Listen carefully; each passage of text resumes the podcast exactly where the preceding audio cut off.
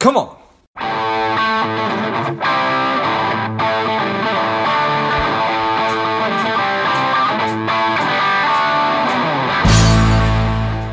Quick ask before we get started today. I am working to help people lead happier and more contented lives.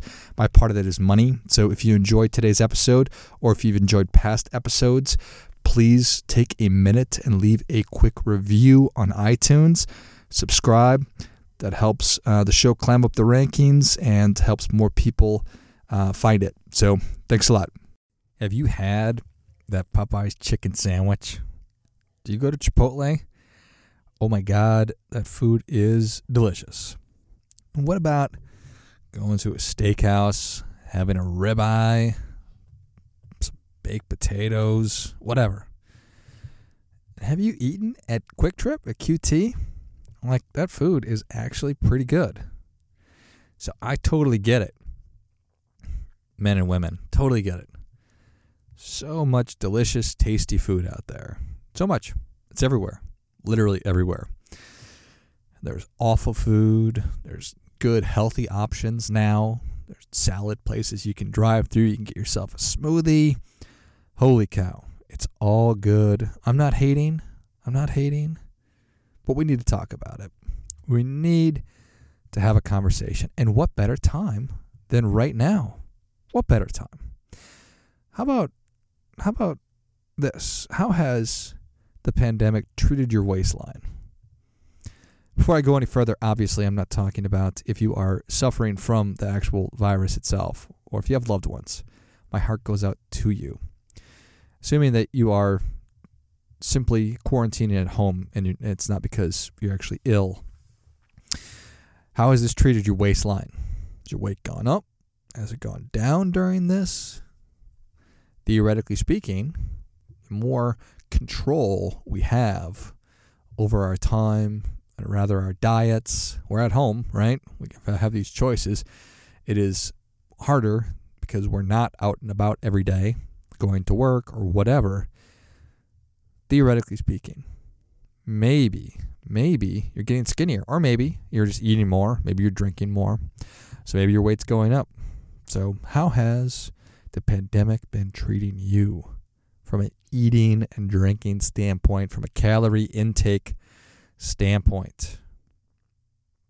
You know, for me, I know that it's not the easiest thing in the world to uh, to stay fit and trim. And throughout the course of my life, I guess my adult life, I have uh, you know probably fluctuated about ten pounds one way or another. You know, um, I'll get super skinny, and then I will uh, I'll put on I'll gain the weight back, and I'll be lazy. I won't exercise, and and I will uh, I'll put ten pounds on or whatever, and you know sort of fluctuates there. And for the most part, the uh, the problem I have it's not so much I, I eat bad food all the time. It's more the whole beer and wine thing. You know, if I were to uh, point to a culprit, it's really the beer and wine thing. We are pretty good at my house of uh, eating at home and doing meal prep and being super prepared. Um, my wife keeps us on a pretty good budget when it comes to uh, to food and grocery shopping and all that good stuff. Which I'm not going to sit here and tell you that I like that because I don't always. But uh, but I think it's it's provided us with uh, a good solid foundation for our nutrition. And I, I'm definitely an advocate for that. So in 2010, Food Away from Home, also known as FAFH, Food Away from Home, surpassed Food at Home, FAH, for the first time. And there is a really fascinating um, study, piece, whatever you want to call it, which I will link to in the notes, uh, from the United States Department of Agriculture, uh, talking about just the trends and how it's all taken shape and what that means from a calorie consumption standpoint. And they make assertions as to the reasons behind it. Um, and so that's definitely a, a, pretty interesting read, even if you just sort of read the um, read the the summaries of it. But that is our reality is that uh, we are now consuming more food outside of the home than we are inside of the home. And so that's that's you're you're you're spending money uh, more than half the time on convenience items like going to a restaurant or uh, just picking up food somewhere on the run as opposed to actually going to a grocery store and bringing the food home and then cooking it. This doesn't, I'm not talking about if you're making your lunch from home and bringing it. That, that doesn't count. I'm talking about where you're actually spending your money. So it's not, it's essentially food away from the grocery store is, is, is what this is talking about. So is that good or bad? Is this a good trend or a bad trend? And, you know, I, I'm, for some reason reticent to sort of wade into a lot of this stuff because um, because there is talk about fat shaming and body positivity and, and things of that nature. And I never want anybody to feel bad about themselves. I, I don't. I, I, think that, you know, if you you have feelings, you're, you're you're you're sad, you feel bad about yourself. That's I think that that's too bad. I think that that's a terrible thing. I, I don't want that to happen. The flip side of that coin is, I want everybody to have health, happy, healthy, productive, energetic, and great lives. And when you look at what's going on in really all over the world with obesity and other other health elements that that then come with being overweight, it's pretty shocking. It's pretty startling. And obviously, there's correlation between uh, food away from home and this dramatic spike and horrible trend of, of, of obesity. And again, all the other horrible things that happen to us when we are obese. So I'm going to go ahead and and and make a decision and say that this is a horrible trend. It's bad. Food away from home is a bad thing. It's a bad thing for Americans. It's a bad thing for people all over the world. And there are so many different factors that, that go into this. So for um, so I, I, I appreciate all that. So many factors that go into this. I mean, well, there's so many different. We're, we're so much busier these days. Um, maybe you're maybe you have two jobs. Maybe both parents are working. Maybe there are socioeconomic reasons behind this. Maybe you live in a food desert. All of these things, and the absolute explosion of different um, food away from home options. I mean, 50 years ago, was was McDonald's even a thing? Probably. I don't know. Whatever. Um, you sort of get it though, right? There are fast food and meal options everywhere now, and perhaps that'll change.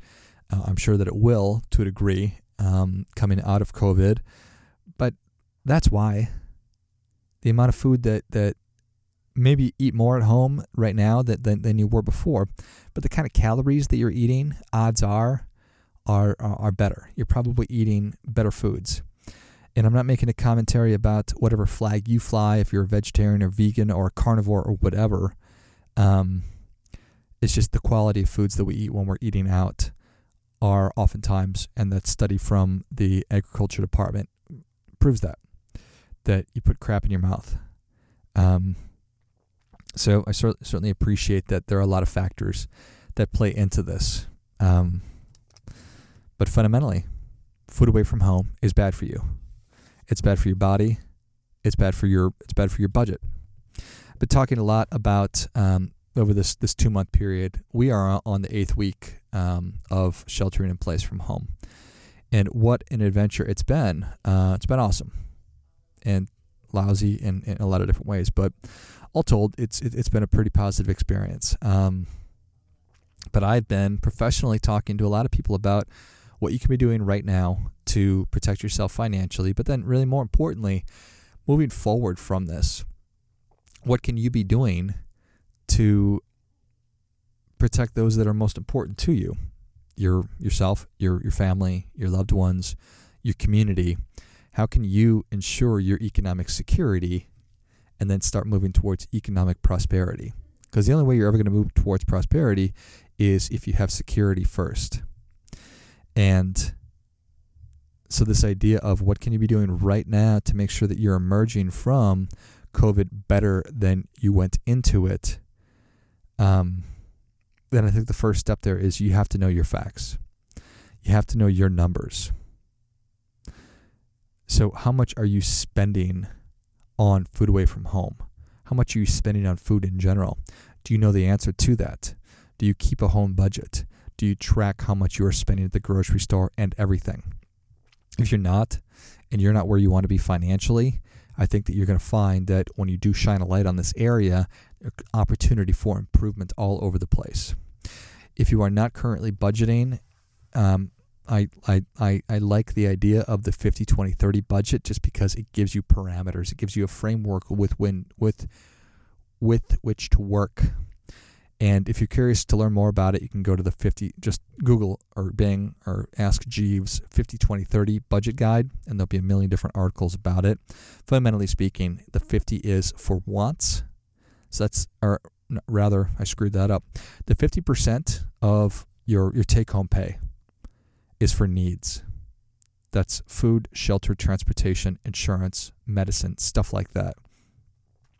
20% is for debt repayment and saving and investing. 30% is for wants. Okay? So, food away from home does not count as a need, that counts as a want. I really want that to sink in.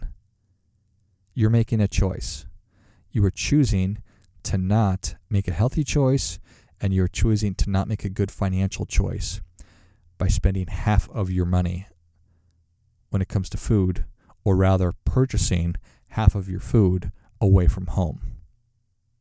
So that is a choice. If you're doing that, you're being lazy. There's zero reason to not eat breakfast at home. There's zero reason unless there's a real legitimate reason for you not to prepare your lunch at home and bring that to work. And there is zero reason why you cannot eat your dinner at home as well. Zero reason. And I get it. I get it. I know. I get it. I'm tired. At the end of the day, I'm tired. Better just to uh, to pick something up on the way home, do some takeout, order something in, some some delicious, tasty food that I just want to sit back and shove in my tasty food hole. I get it. It tastes great. It feels good going down.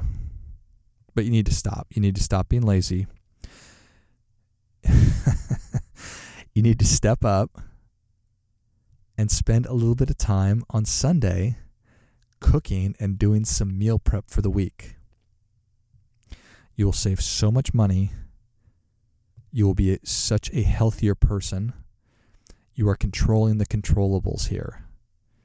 In a world of uncertainty and demands on your time and getting pulled in so many different directions, this is a way for you to gain control of it. Step up. Spend the time. Don't know how? Don't know how to cook? Ah, let's go back to that internet thing. You have YouTube. Just Google meal prep, and they will show you, they, these brilliant people all over the world, will show you how to cook your favorite foods in a slow cooker or whatever. And you can do a whole week's worth, five days on Sunday in an hour. In an hour, you can cook a protein, you can cook a grain, you can cook a vegetable, and then you are good to go. You will save exponentially. Exponential money. You will be exponentially healthier. And eventually you'll be happier too. I know you will miss. And this is not to say you have to do that 100% of the time. Just try to get that number down from 50% to maybe 25. All right? So, fact of the matter is, food away from home is bad for you. It's bad for your health. It's bad for your money. It's bad for your wallet your waistline, and your wallet. It's bad for both of those things. And what would a conversation during the time of COVID be without mentioning COVID? We will know at some point in time what this thing really looks like and what's really going on. It seems like we're getting different information all the time, and obviously, whatever echo chamber you like to get your news from is going to put a particular spin or slant on it. And that sucks it's pretty lousy that that we don't know the facts about this. Talked about how you need to know the facts about your personal situation. Well, you know what? In order to really move forward and to learn moving forward for the next time that something like this happens, we need the facts. But what it certainly does seem like is, and we all know this to be true, a strong immune system prepares us better for what comes our way, more so than having a compromised immune system does. Person A, person B. Let's just assume it's two sisters. They're they're twins, identical. Sister A eats really clean, healthy, exercises every day, has a strong immune system. Sister B does not. Sister B does not exercise. Sister B eats at McDonald's and Chipotle every day. She's overweight. She's sedentary. She has underlying health considerations. Her immune system is compromised. Both of them fall victim to COVID 19. Which one do you think is going to fare better? And so goes for you. You need to become more resilient, just like I need to become more resilient. I need to become more physically resilient. I need to become more financially resilient. The only way to do that is by making difficult choices and being honest with yourself and what your situation is. So, take a hard look at what you're doing. How much money are you spending on food away from home? And pick it up. Get one of those chef's hats, get an apron, watch some cooking shows Check out Hell's Kitchen. Gordon Ramsay's hilarious. Start cooking at home. It's really fun. I mean, it's great. You know, part of uh, the weekend activities in my house are my wife um, and I and and James, my three and a half year old. We're cooking something. He's cracking eggs. He's he's mixing, whatever. It's a great thing. Throw some music on. It's a it's a really healthy, fun activity, and then you get to eat it, which is awesome too. So Anyway, check it out. Check out the, uh, the the study that I referenced. Get on YouTube. Learn about meal prep. I get it. It's not easy, but nothing is. It's worth doing. You can make this happen. Do it.